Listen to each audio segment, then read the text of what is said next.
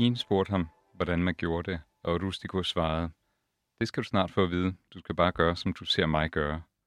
Og så tog han de få klæder, han havde på kroppen af, så han stod nøgen tilbage, og pigen gjorde det samme. Og han knælede ned, som om han ville bede, og lod hende knæle over sig.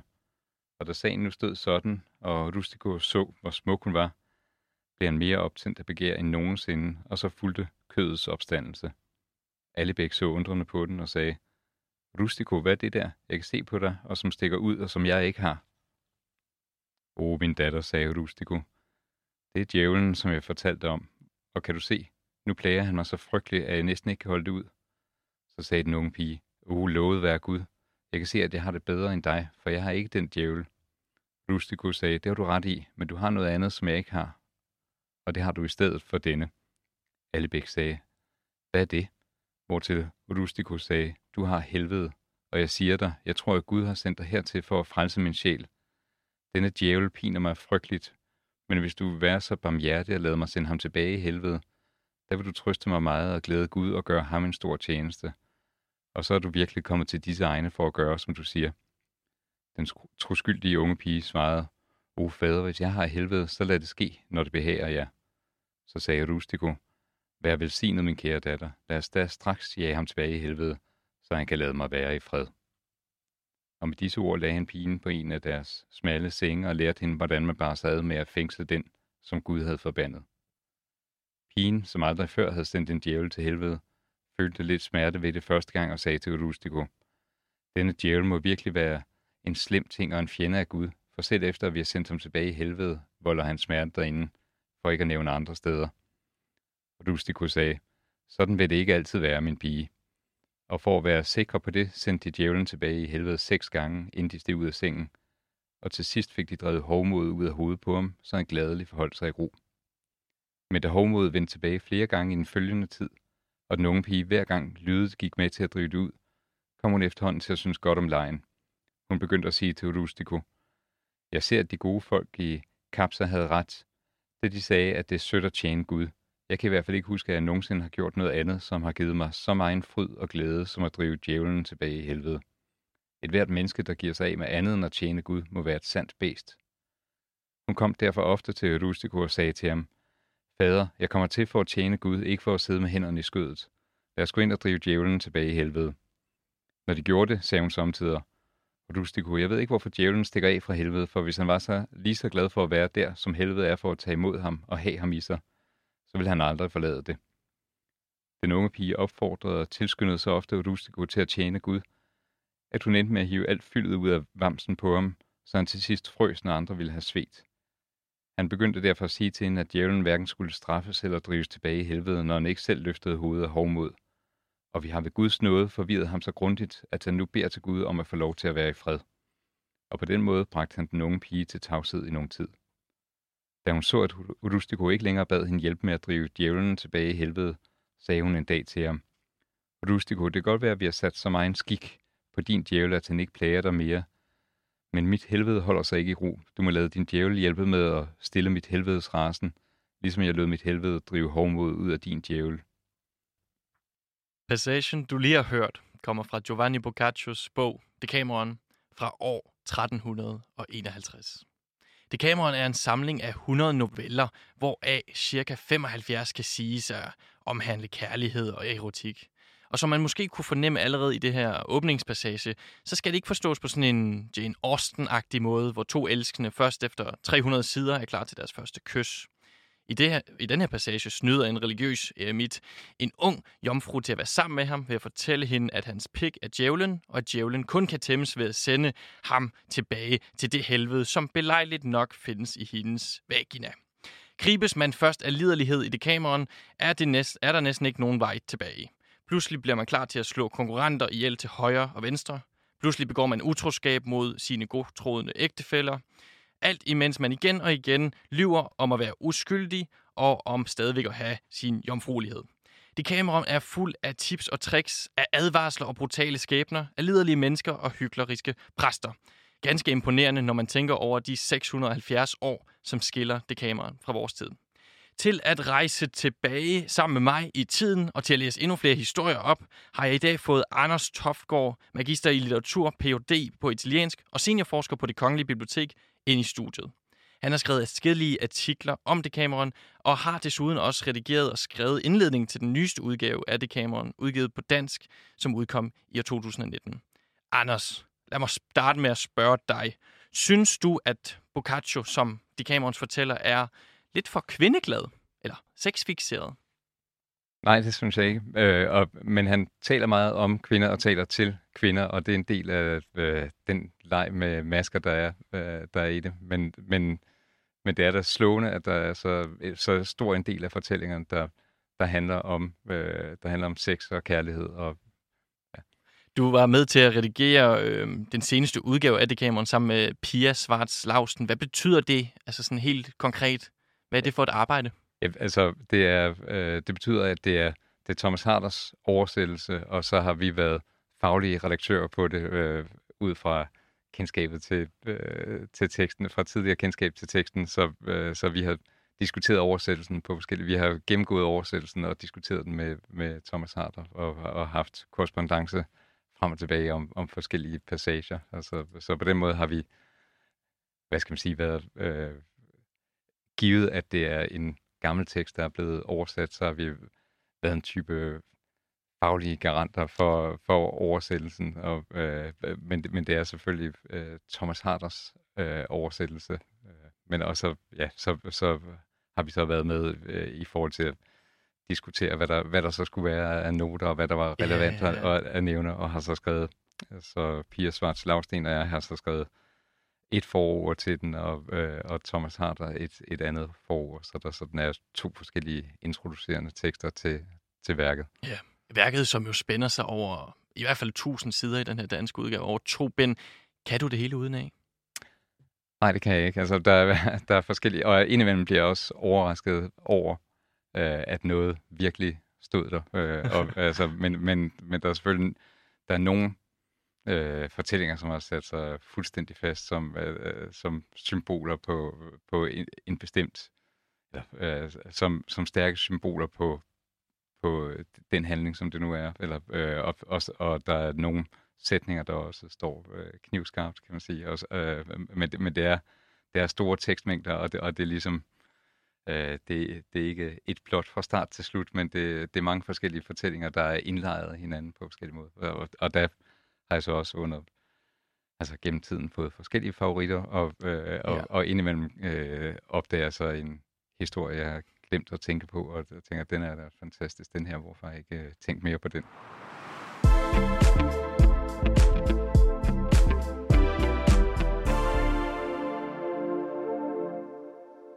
Anders, kan du ikke øh, starte med at fortælle os, hvad Decameron i, i det hele taget handler om? Altså, man snakker typisk om rammehistorien. Mm, hvad er det mm. for noget?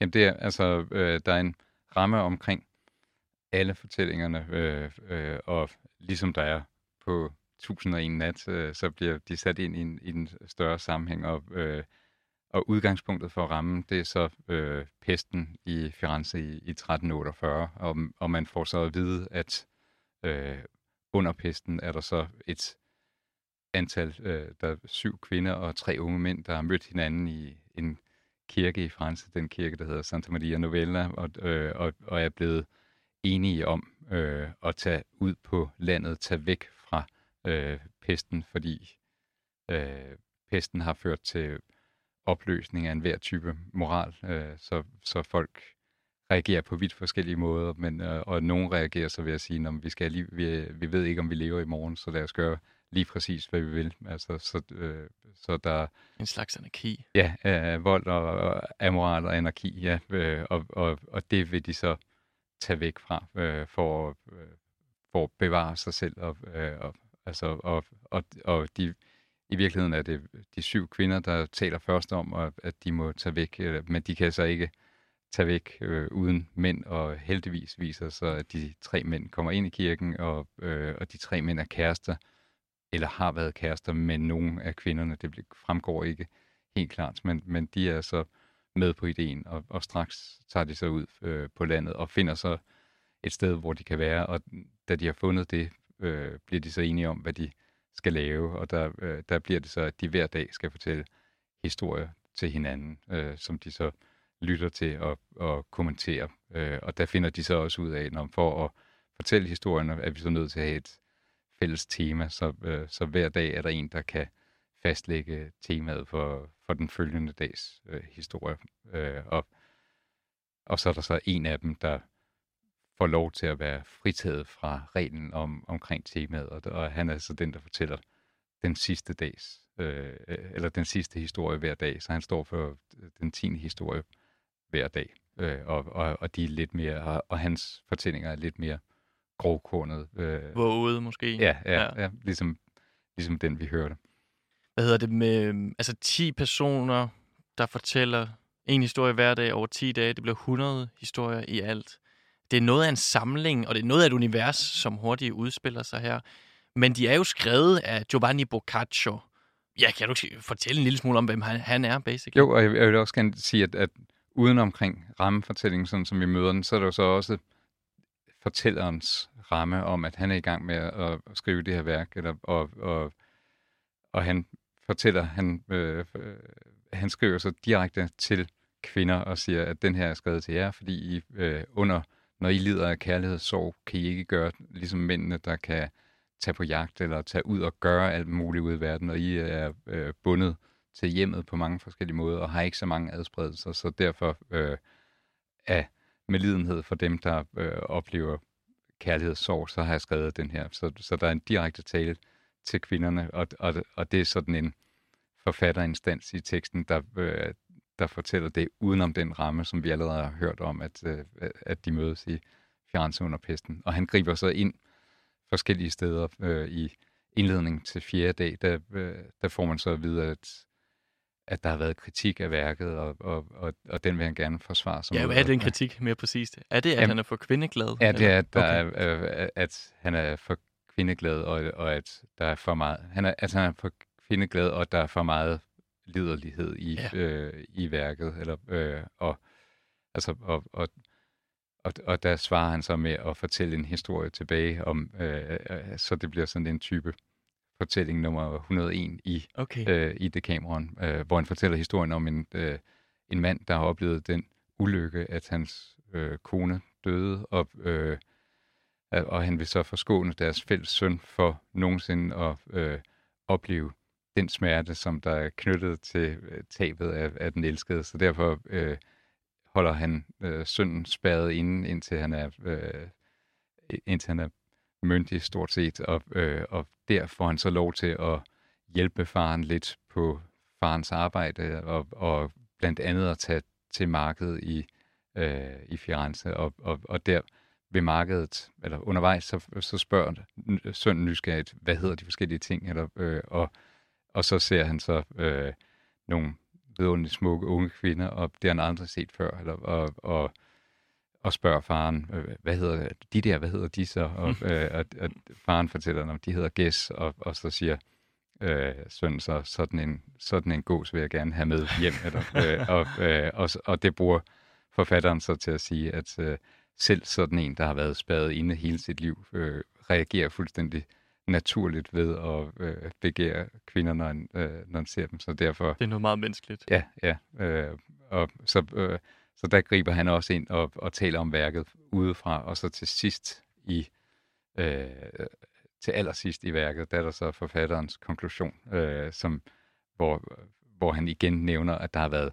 kritik af det, men siger så, at, øh, at for det første, at der er mange forskellige, øh, og de har foran hver novelle, så står der noget om, hvad de handler om, så, der, øh, så man kan jo bare tage dem, man godt kan lide, og så gå udenom dem, man bliver øh, dem, der er pike på. Som ja, helt er, sikkert. Øh, øh, men en, ting er vel, på. Ja. men en ting er vel læseren, der kan vælge ja, mm. præcis de historier, som øh, skulle være ud over ens egen personlige smag.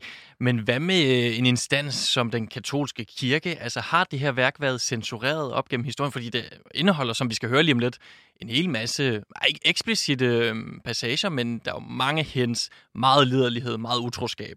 Har den været ja. censureret? Altså, øh, ikke ikke i sin samtid. Øh, og, og han skriver så også der, øh, eller den forfatterens konklusion fortæller os, at øh, at det her er jo heller ikke noget, man skal tænke er, til kirken eller til universitetet. Det er øh, havens litteratur, og, og der gælder andre regler for det, end der Havens gælder. litteratur. Ja. Øh, så det er historie, der er blevet fortalt øh, i en have blandt unge, velerværdige mennesker, og, og, og, det- og det er noget helt andet. Men øh, ja, den har ikke, altså, den har ikke været, den har ikke vagt anstød i, i, i sin samtid. Øh, det har måske været no, øh, nogle andre værker af, øh, eller det har været de latinske værker af Boccaccio, som øh, som sådan var de autoritative værker, ja, men Okay. ikke desto mindre havde det For den her er skrevet på den, folkesprog. den er skrevet på, øh, på italiensk, Ja, ja. ja. okay. Øh, så, og, men han havde både det italienske og det latinske øh, forfatterskab. Og, øh, men det, der var, så der var, øh, den, den blev, håndskrifter blev kopieret. Den er skrevet der i midten af 1300-tallet, så det er 100 år før den trykte bog blev opfundet. Så, og, og distributionsformen var så kopiering af håndskrifter, og, og, og der har det så ikke været typisk i starten har det ikke været professionelle kopister, men det har været folk, der gerne ville have den, som Okay. blev øh, som blev kopister øh, ved at ønske at få et eksemplar af, af værket. Så det har bredt sig på den måde, og så øh, 100 år efter med trykpressens indførelse, så kom der tidligt trykte udgaver af Decameron, og der var ikke der var ikke noget problem med det, men som med reformation og modreformation, så øh, begynder man så at se anderledes øh, på det, og i den katolske kirke, som man så begynder at, omtale som den katolske kirke, før var det bare øh, kirken, Kirken, og, og, ja. og lige pludselig bliver den så øh, noget, der står over for reformationen, om at ligesom stramme op i egne rækker, og, øh, og der bliver så øh, fra midten af 1500-tallet øh, lavet lister over forbudte bøger, og der kommer Decameron så på øh, de 100 noveller af- Boccaccio, kommer så på listen øh, over forbudte bøger, så, så den bliver ikke godkendt, medmindre den er rettet til, Ja. øh, og, og, og så bliver der så nedsat en kommission, der kan rette værket til, så det er inden for Anstændighedens grænser. Ja, ja. ja altså, og, og, og der er det så særligt kritik af, af kirke og, og Okay. kirke og præster og munker, der, Ja. bliver, der bliver renset ud. Og i første omgang bliver der lavet en tilrettet udgave, og så bliver der lavet, den får så for kri- kritik for ikke at være rettet nok til, og så laver man endnu en mere øh, tilrettet udgave. Og, Ja. ja. og den har så været den, man, øh, eller den, er, den tekst er så gået videre i, i Italien, men samtidig andre steder i Europa i, er der blevet trygt den oprindelige Ja. tekst igennem århundrederne.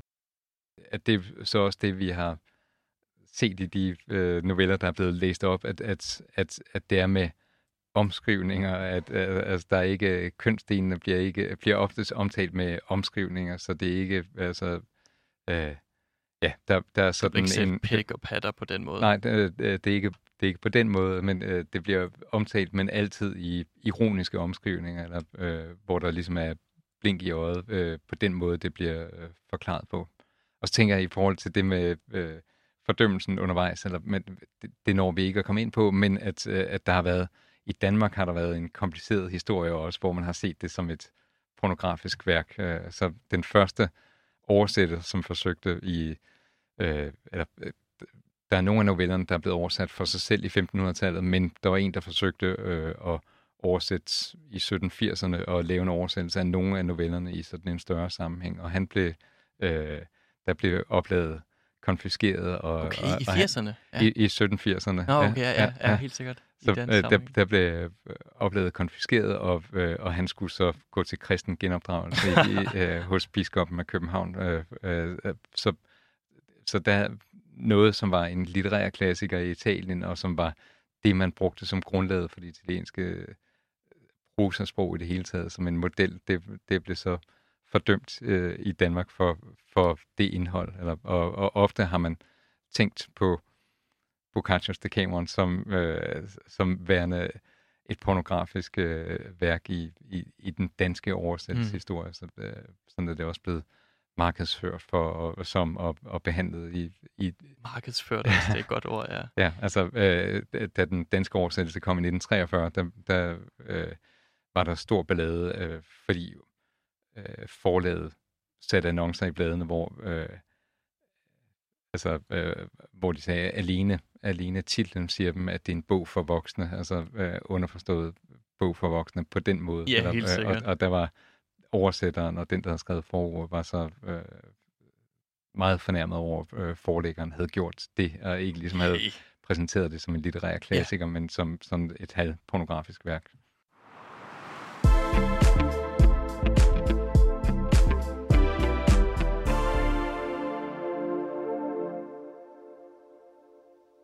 Det fede ved den her Decameron er jo også, at de her noveller er relativt korte, Mm. og vi kan nå at læse øh, en hel novelle op, øh, for bagefter at snakke om dem, også for at lytterne ligesom kan få et idé af, hvor, hvor hvad hedder det, sexet er det egentlig, hvor forbudt kan det siges at være. Og vi skal til den sjette dag, øh, syvende historie. Det er en historie om Filippa, som, hvis jeg ikke tager fejl, bliver fanget med sin elsker.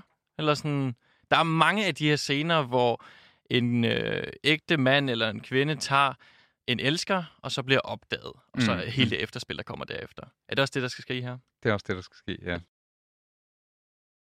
Fortræffelige damer, det er altid smukt at kunne tale godt, men jeg betragter det som særligt smukt i de tilfælde, hvor nødvendigheden gør det påkrævet. Det forstod en adelsdame, som jeg, jeg vil fortælle jer om, så godt, at hun ikke blot vagte glæde og latter hos tilhørende, men også viklede sig ud af en skændig døds bånd, således som vi nu skal høre det. I byen Prato galt der for længe siden en lov, der sandt at sige var lige så dadelværdig, som den var hård, i det den uden nogen skælden påbød, at enhver dame, som af sin mand blev grebet i utroskab med en elsker, skulle brændes, ligesom enhver, der blev grebet i at være sammen med en anden mand for penge. Mens denne lov var i kraft, hentede der den smuk og fornem dame ved navn fru Filippa, som var mere forelsket end nogen anden, en nat blev fundet i sit eget værelse af sin mand, Rinaldo de Pugliese, i armene på Lazzarino de Guazzagliotri, en flot, ung adelsmand fra samme egen, som hun elskede lige så højt som sig selv. Da Rinaldo så dette, blev han så oprevet, at han kun med nød og næppe kunne holde sig tilbage fra at kaste sig over dem og slå dem ihjel. Og hvis, ikke han havde frygt, og hvis han ikke havde frygtet for følgerne, ville hans raseri have drevet ham til at gøre det. Selvom han altså holdt sig tilbage fra at dræbe dem, kunne han imidlertid ikke holde sig tilbage fra at forlange, at Platos lov skulle gøre, hvad han ikke selv måtte, nemlig berøve hans hustru livet. Og eftersom han havde de vidnesbyrd, der skulle til for at bevise damens skyld, anklagede han hende uden tøven, lige så snart det blev dag, og lod hende indkalde for retten. Damen var, som det almindeligvis er tilfældet med de virkelig forelskede, meget højsindet, og selvom mange af hendes venner og slægtninge rådede hende fra det, traf hun en fast beslutning om, at hun hellere ville møde i retten og sige sandheden og ufortrøden gå i døden, end stikke af og unddrage, og unddrage sig sin straf ved at leve i landflygtighed og derved vise sig uværdig til sådan en elsker som ham, i hvis arme hun havde tilbragt den forgangne nat. Ledsaget af et stort følge af damer og herrer, der alle opfordrede hende til at nægte sig skyldig, trådte hun derfor frem for byfoden og spurgte ham med roligt ansigt og fast stemme, hvad han ønskede at spørge hende om. Da byfoden så hendes umådelige skønhed og overmåde rusværdige manerer, og hørte hendes ord, der vidnede om et meget ædelt sind, begyndte han at få medlidenhed med hende og frygte, at hun skulle tilstå et eller andet, som ville nødsage ham til at dømme hende til døden for at have æren i behold. Da han imidlertid ikke kunne undlade at spørge hende om det, hun blev beskyldt for, sagde han, Min fru, som I ser, står jeres mand Rinaldo her anklager jeg og påstår, at han har grebet jer i ægteskabsbrud med en anden mand og kræver, at jeg ifølge den lov, der gælder her, skal straffe jer med døden. Men det kan jeg ikke, med mindre I tilstår, så pas nu meget på, hvad I siger, og fortæl mig så, om det er sandt, hvad jeres mand anklager jer for. Damen svarede uden mindste forlegenhed og med en ganske behagelig stemme. Min herre, det er sandt, at Rinaldo er min mand, og at han den forgangne nat fandt mig i Lazzarinos arme, hvor jeg på grund af den gode og fuldkommende kærlighed, som I nærer til ham, ofte har befundet mig, hvilket jeg aldrig ville benægte. Men som jeg er sikker på, at I ved, skal lovene gælde for alle, og de skal indføres med de berørtes samtykke. Det er ikke tilfældet med denne lov, for den gælder kun de arme damer, som langt bedre end mændene kan tilfredsstille mange. Og ikke nok med, at ikke en eneste dame gav sit samtykke, da denne lov blev indført. Ikke en blev så meget som indkaldt. Af disse grunde kan man med rette betegne den som en dårlig lov. Det er nu op til jer, om I vil håndhæve den lov til skade for min krop og jeres egen sjæl. Men inden I skrider til nogen domfældelse, vil jeg dog bede jer vise mig en lille gunst, nemlig at spørge min mand, om jeg ikke altid, hver eneste gang han har ønsket det, uden nogensinde at sige nej, har givet mig helt og fuldt hen til ham. Hvortil Rinaldo, uden at vente på, at byfoden skulle spørge ham, straks svarede, at damen altid havde fået ham i alle hans ønsker. Så fortsatte damen prompte, spørger jeg jer, spørger jeg jer, herr byfod. Når han altid har fået af mig, hvad han behøvede og ønskede sig, hvad skulle jeg så gøre, og hvad skal jeg så gøre med, den over, med det overskydende? Skal jeg måske kaste det for hundene? Er det ikke meget bedre at servere det for en adelsmand, der elsker mig højere end sig selv, end at lade det gå til spilde eller fordærves? Næsten alle Pratos indbyggere var strømmet til for at overvære afhøringen af så betydningsfuld og berømt en dame. Og da de hørte dette vidtige spørgsmål, lå de først meget og råbte derefter som med en mund, at damen havde ret og havde talt vel. Og inden de skiltes og gik hver til sidst, fulgte de byfodens opfordring og ændrede den grusomme lov, så den kun galt de damer, der forrådte deres mænd for penge. Rinaldo, der var helt forvirret efter dette vanvittige foretagende, tog afsked med byfoden, og damen, der nu var så glad og fri, som var hun genopstanden af ilden, vendte hjem til sit hus fuld af heder. Altså, det her er jo basically en historie om Filippa, som har været utro, men alligevel formår at overbevise alle om, at det var, altså, at det faktisk er i orden. Hvad er det for et argument, hun bruger for, at hun ikke skal dømmes til døden alligevel, og at loven er en dårlig lov? Ja, det er så, at, øh, at hun har et seksuelt behov, eller, og at, øh, at hun giver det, som øh, hun tilfredsstiller sin mands behov, og, og han beder ikke om mere end det, og så har hun stadigvæk, øh, hun har ikke fået nok, om man så må sige, og så, øh, og, og så finder hun så en elsker til at få tilfredsstillet sit seksuelle behov, og det, og det er så, hun udser sig en person, der er værdig til hende, så, øh, så det er ikke hvem som helst. Nej. Det er ikke vel som helst. Altså, mm. det, det, det er en vigtig pointe, at det er en adelsmand, hun giver sig hen til, eller hvad?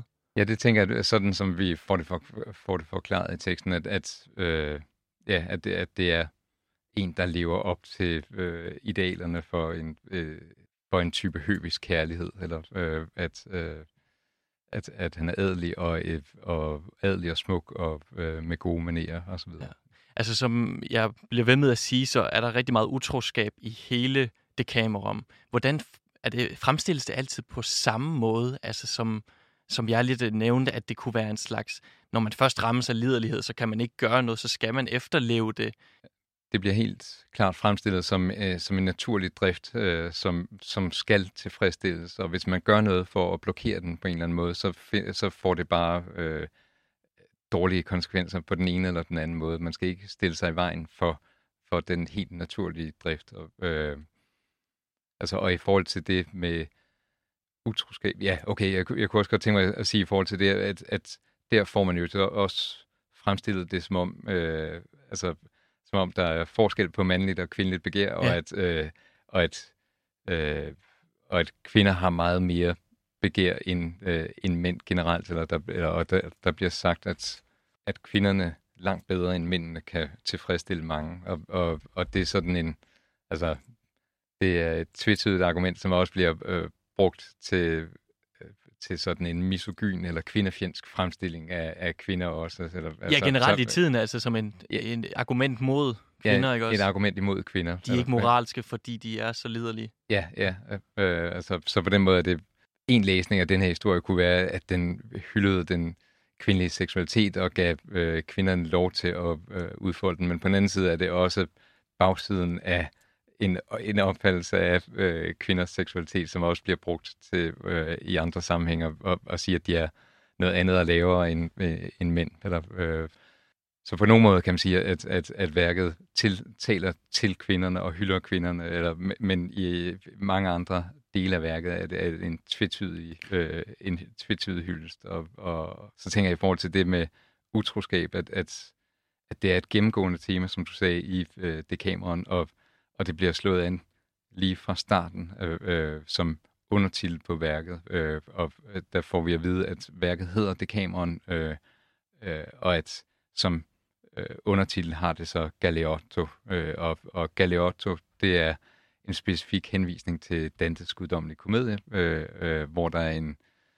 øh, scene, øh, en utroskabsscene, og Boccaccio var en stor elsker af Dante Alighieri og hans øh, guddommelige komedie, og stor beundrer øh, af, af Dante, og øh, skrev en traktat til hyldest af ham, og, og, og var inspireret af Dantes værker generelt. Øh, og og øh, Galeotto er så øh, det er en henvisning til den scene øh, i, i helvede, hvor der er øh, Paolo og Francesca, der bliver øh, straffet for at have begået utroskab i livet. Og der fortæller Francesca så om, hvad det var, hvordan, det, øh, hvordan de øh, startede den utroskab, og det var, at de sad og læste ridderromaner, øh, og, og, og der læste de så om, hvordan, øh, hvordan Lancelot øh, finder sammen med Ginevra, og takket være øh, Galileo eller Galeotto, øh, som så hjælper dem til at, at mødes. Og, og der siger hun så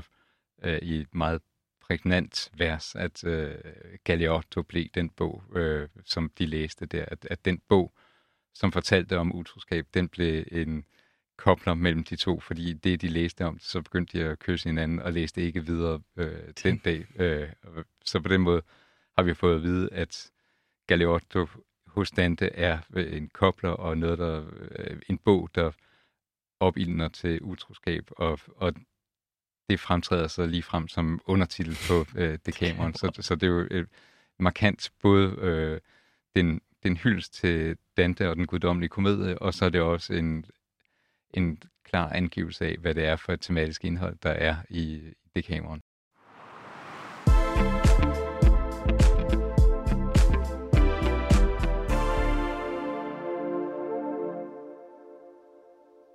Lidelighed som en stærk kraft. Jeg kunne godt tænke mig at spørge, og jeg ved godt, øh, I jeres forord skriver I, at det er svært at fælde en værdidom over hele Decameron, fordi at historierne varierer så meget, og det afhænger altid af konteksten og af den enkelte historie.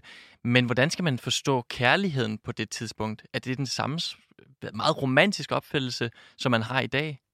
Den, den adskiller sig, og der, øh, og der er altså, altså der er den den type kærlighed, som, øh, som er inden for litteraturen. Altså, og, og, og der er det måske, måske meget godt at skænde mellem øh, den kærlighed, som man møder i, i digtningen og litteraturen, og så øh, kærlighed, sådan som det var som, i, som historisk fænomen i, i 1300-tallets øh, i, i Italien. Og, og, og man har det, man ta- øh, taler om som den høviske kærlighed, hvor øh, hvor digteren besynger en øh, kvinde, som, øh, som han sådan sætter sig til tjeneste for, eller, øh, og som, som ikke nødvendigvis handler om, om fysisk kærlighed, men som, og, og den kvinde er tilhører i forvejen øh, herremand, eller øh, som, som digteren så også er en type vasal for, eller, øh, og, og den type høvisk kærlighed øh, finder man hos de provençalske digter og i fransk øh, samtidig litteratur. Altså, og, og det er som om, der er nogle af de temaer, der er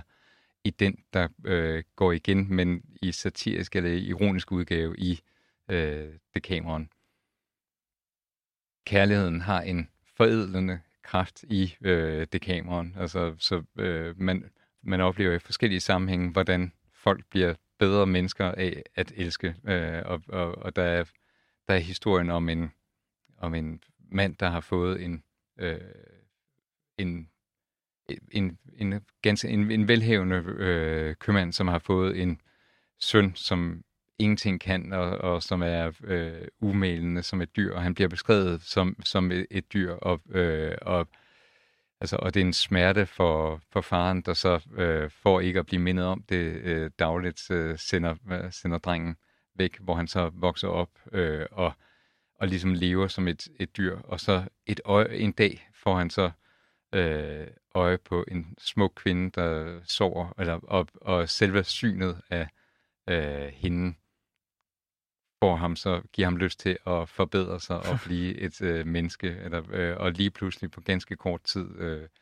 kan han læse og skrive og, øh, og, og og bliver øh, og forstår retorik og øh, kaster sig over en magisk al, kraft næsten, ja. kaster sig over alle mulige ting og bliver sådan en øh, altså en smuk ung høvisk mand som øh, som det ideal man ofte øh, møder i i, i det kameraen altså ja. øh, og altså og, og det er et tema der også er hos øh, hos Dante og, og den tids øh, digter, at, at kærligheden har en forædlende kraft og, og, og på en måde spejler øh, kærligheden, som er Guds skabende kraft i, i, i verden, eller, øh, så man kan blive ophøjet af, af, af, ja, den, af den jordiske kærlighed. Ja. Eller, og i forhold til den romantiske kærlighed. Altså, der er også melodramatiske noveller, som, som handler om øh, kærlighed, øh, som vi nok vil forstå som, som romantisk kærlighed. Og der, der er en novelle, som handler om falken, eller, og, som, øh, og falken er blevet et samlende symbol for den novelle. Men det, men det handler så om en, en adelsmand, der tilbeder øh, en kvinde og øh, vil gøre alt for at... Hun, hun har en søn, og, øh, og, og han ender med at bruge... Han, han gør alt muligt til ære for hende, inviterer til fester og, øh, og gør er liberal, altså giver, mm. giver strø om sig med penge for øh, i sin tilbedelse af hende. Øh, og, og til sidst har, står han så bag, tilbage uden penge. Han har kun sit landsted tilbage og har ikke nogen tjenestefolk, øh, og har kun sin elskede far af Falk, som er den, der betyder alt øh, for ham. Og der sker så det, at den kvinde, som han elsker, øh, hende, hendes søn bliver syg, øh, og, øh, og det eneste, som han ønsker sig for at få det bedre, det er, at han må få lov til at lege med falken øh, hos den her, øh, som tilhører den mand, der har tilbedt øh, moren. Så hun går så hen og bede om den, øh, og han går alene på sit landsted og ser hende komme og tænker, det var forfærdeligt, jeg har ikke noget, øh, jeg har ikke noget hus, jeg har ikke noget at byde på, så derfor slagter han falken og får den øh, tilberedt øh, og, øh, og inviterer hende indenfor til at, at, at spise, og så efter de har spist, så forklarer hun så, hvorfor hun egentlig er kommet, og det er så øh, for at få den falk, som de lige har ja. øh, spist sammen, ja. øh, og, og drengen dør så af sin øh, sygdom, fordi han ikke fik det, der kunne helbredes, men hun er så overbevist om hans store kærlighed, og, øh, og selvom hendes brødre så kritiserer hende for, at hun kan umuligt tage sådan en mand, der ingen penge har, øh, så siger hun så, at hun vil hellere have en mand, der har brug for penge, end penge, der savner øh, en mand øh, bag sig. Ja. Så, øh, og så bliver hun så gift med ham, så på den måde ender den del af, ja. øh, det ligner jo meget vores kærlighedshistorie. Ja, det gør det. Ja, jo, altså, det gør det. At, øh, det er lige meget, hvilken baggrund man kommer fra. Man kan yes. godt, altså, kærligheden overvinder alt på en eller anden måde. Ja, ja.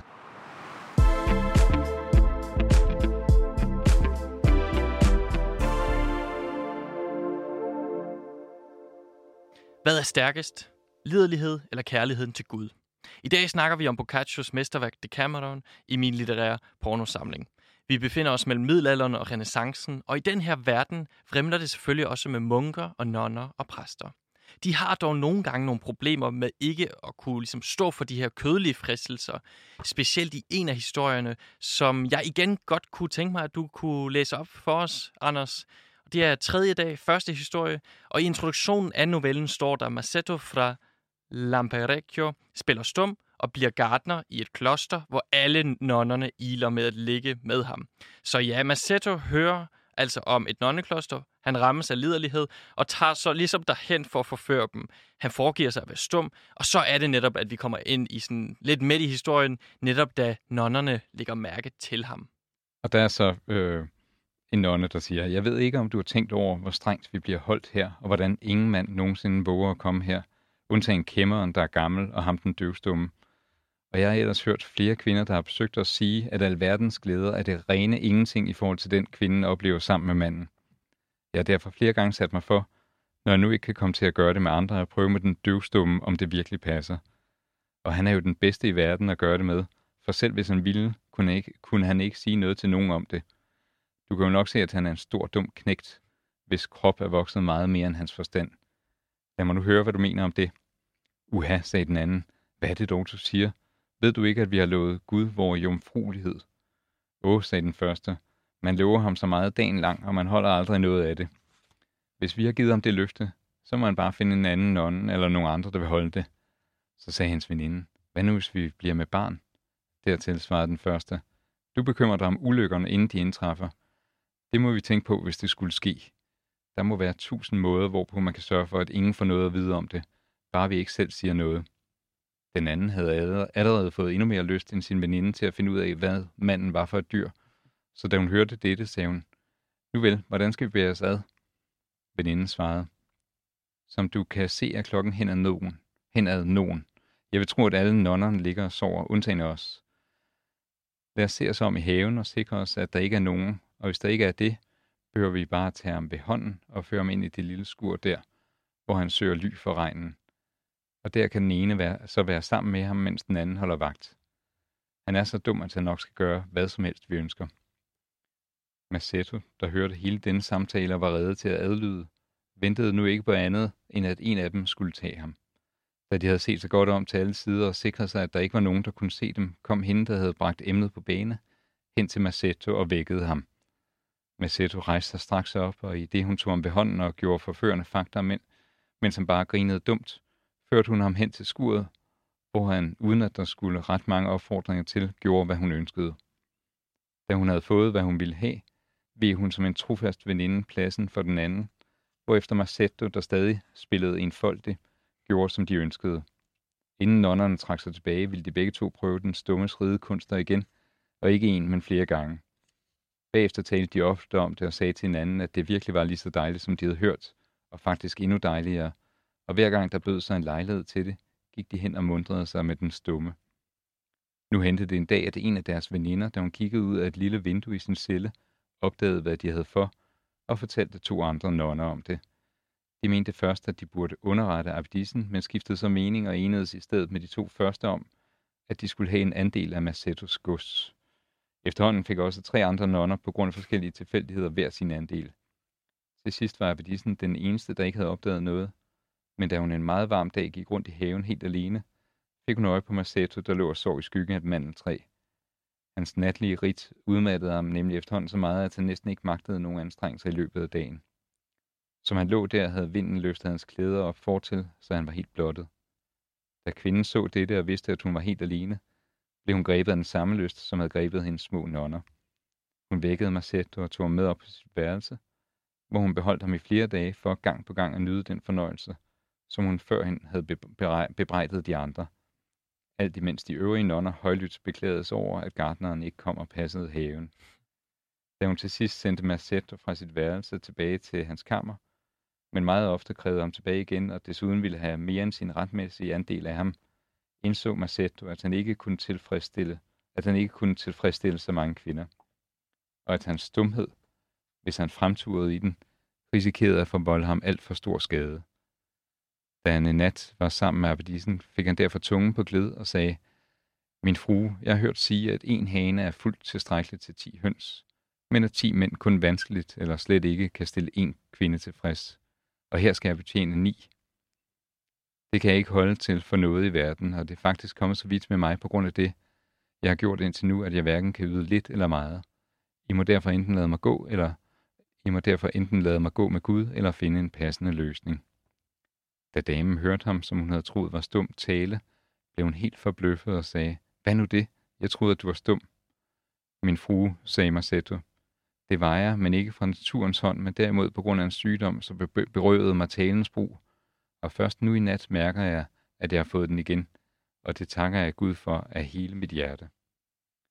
Fruen troede ham og spurgte nu, hvad det skulle betyde, at han skulle betjene ni kvinder. Marsetto fortalte hende, hvordan det var fat. Da Abedissen hørte det, gik det op for hende, at hun ikke havde en eneste nonne, der ikke var langt klogere end hende. Men hun var selv en forstandig dame, så i stedet for at lade Massetto rejse, bestemte hun at finde en løsning sammen med sine nonner, således at Massetto ikke bagtalte deres kloster. Da de alle havde fortalt hinanden, hvad de hver især havde gjort, besluttede de i fællesskab og med Massettos samtykke at bilde folk på ind, at deres bønder og klosterets navnehelgens fortjeneste havde gengivet Massetto talens brug, efter at han så længe havde været stum. Da deres kæmmer, undskyld, da deres kæmner netop var død, udnævnte de Masetto i hans sted, og fordelte i øvrigt hans arbejde imellem sig på en sådan måde, at han kunne magte det. Ved sit virke afledede han en hel del småmunke, men det blev ordnet så diskret, at ingen hørte noget om det før efter Abdisens død, da Massetto efterhånden var ved at være gammel og gerne ville rejse hjem som en rig mand. Da hans ønske blev kendt, blev det straks tilstået ham. Således kunne Masetto fordi han har været klog nok til at bruge sin ungdom fornuftigt, nu som en gammel, rig mand og fader, men fri for besværet med at brødføde sine børn og udgifterne dertil, vende hjem til den landsby, som han i sin tid havde forladt med en økse på nakken, at sige, at sådan behandlede Kristus dem, der satte ham horn i hatten. Altså, jeg hæfter mig ved nogle øh, forskellige ting her. Både at Massetto i starten tror, han kan ligesom øh, snyde damerne. Øh, han har fundet et øh, godt trick, så han tager ud til det her øh, kloster og kommer så til at knalde med nogle af dem. Men hvad han selvfølgelig ikke kunne have forudset er, at de øh, har meget, meget mere lyst end ham, og, og totalt udmatter ham. Igen den her, som du også nævnte tidligere, Anders, altså idé om det kvindelige begær som meget, meget større øh, end det mandlige. Jeg hæfter mig også ved, at nonnerne tager så let på det. Altså, de har vel et kyskhedsløfte, når man er bor i den åndekloster. Øh, jeg læser det hele som en meget sexpositiv historie. Gør du også det? Ja, det gør jeg også. Og som, altså, og som noget, der trods alt gør grin med, øh, med en del af munkevæsenet, og, i hver, og munke- og nonnevæsenet, og i hvert fald den praksis, øh, der er der. Eller, øh, og, og, og Massetto til sidst taler jo også om, at, øh, at man bliver belønnet for at øh, gøre Jesus til hanrej. Og, altså, så på den måde er det meget bramfri omgang med... Øh, Jesus altså, til hanrej. Ja, ja. Bliver det sagt eksplicit? At, at øh, der bliver sagt til sidst, at, øh, at han kommer rig hjem, og sådan behandlede Kristus dem, der satte ham horn i hatten. Ah, ja, på og den det, måde, og, ja. Og, og det at, at, at få horn på, det er at være... En hanrej på den måde. Ja, ja. Og noget andet er jo også det her med, at kvinderne, altså sådan, ja, når de har lyst, så tager de sig lov til det, men de ved også, hvordan man ligesom skal slippe af med de forskellige afkom på en god måde. Jeg mener bare, at de er nogle intelligente kvinder, der bliver afbildet næsten gennem hele det kameraen. Er de på samme niveau, forstået intelligensmæssigt, med mændene? Det, ja, sådan, sådan mener jeg generelt, det er i novellerne. Altså, at de er, de er på samme intelligensniveau, og, og, og, og nogle, nogle gange listigere. Altså, ikke desto mindre, så den orden, der bliver udtrykt, det er så, at, altså, at manden er kvindens hoved, eller, og det er også det, man får at vide indledningsvis, at de kvinderne kan ikke selv tage afsted, de syv kvinder, der tager ud på landet, de bliver nødt til at have mænd med, for at, at det hele kan være rigtigt.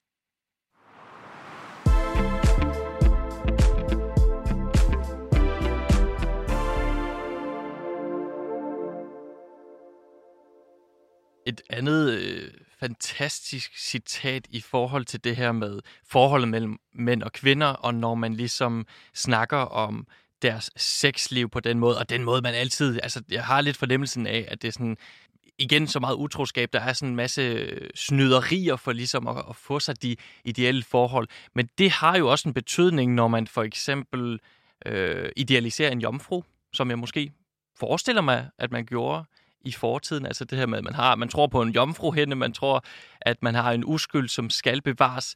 Der er jo en historie, som hedder øh, Alatiels brudefærd. Kan du ikke godt øh, kort genfortælle, hvad den handler om, og hvad der sker i den her historie?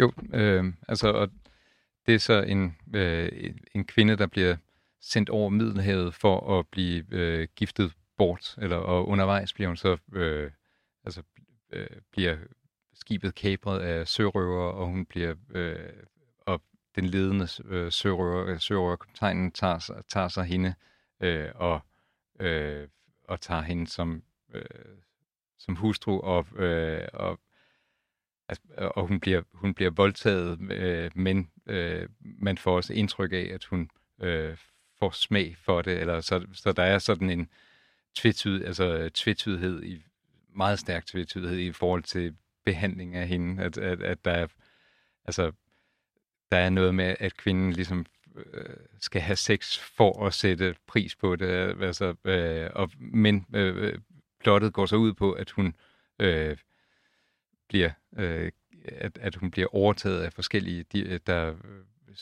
de forskellige skibe bliver erobret af andre, og hun øh, bliver så øh, fejrer bryllup øh, ni gange, øh, som der står op, før hun så øh, kommer tilbage til, øh, til udgangspunktet. Og der lykkes det så at øh, få det til at se ud, som om øh, alt har været normalt, og, øh, og at hun ikke har nogen seksuel erfaring, og hun kan blive øh, sendt afsted igen øh, og blive gift med, med kongen af Garbo, sådan som det var meningen i udgangspunktet samtidig med, at han tror, at hun er jomfru på den ja, måde. Han, han, han tror så, at hun er jomfru, og, og der får man så at vide, at det er, øh, at det er måske derfra, at et bestemt ordsprog stammer. Øh, og at, øh, ja, lad os høre det. Ja, øh, ja, så hun bliver så sendt afsted til kongen af Garbo, øh, og så får vi så at vide. Og hun, der måske havde ligget 10.000 gange med otte forskellige mænd, lagde sig ved hans side i sengen, som var hun jomfru, og fik ham til at tro, at hun var det.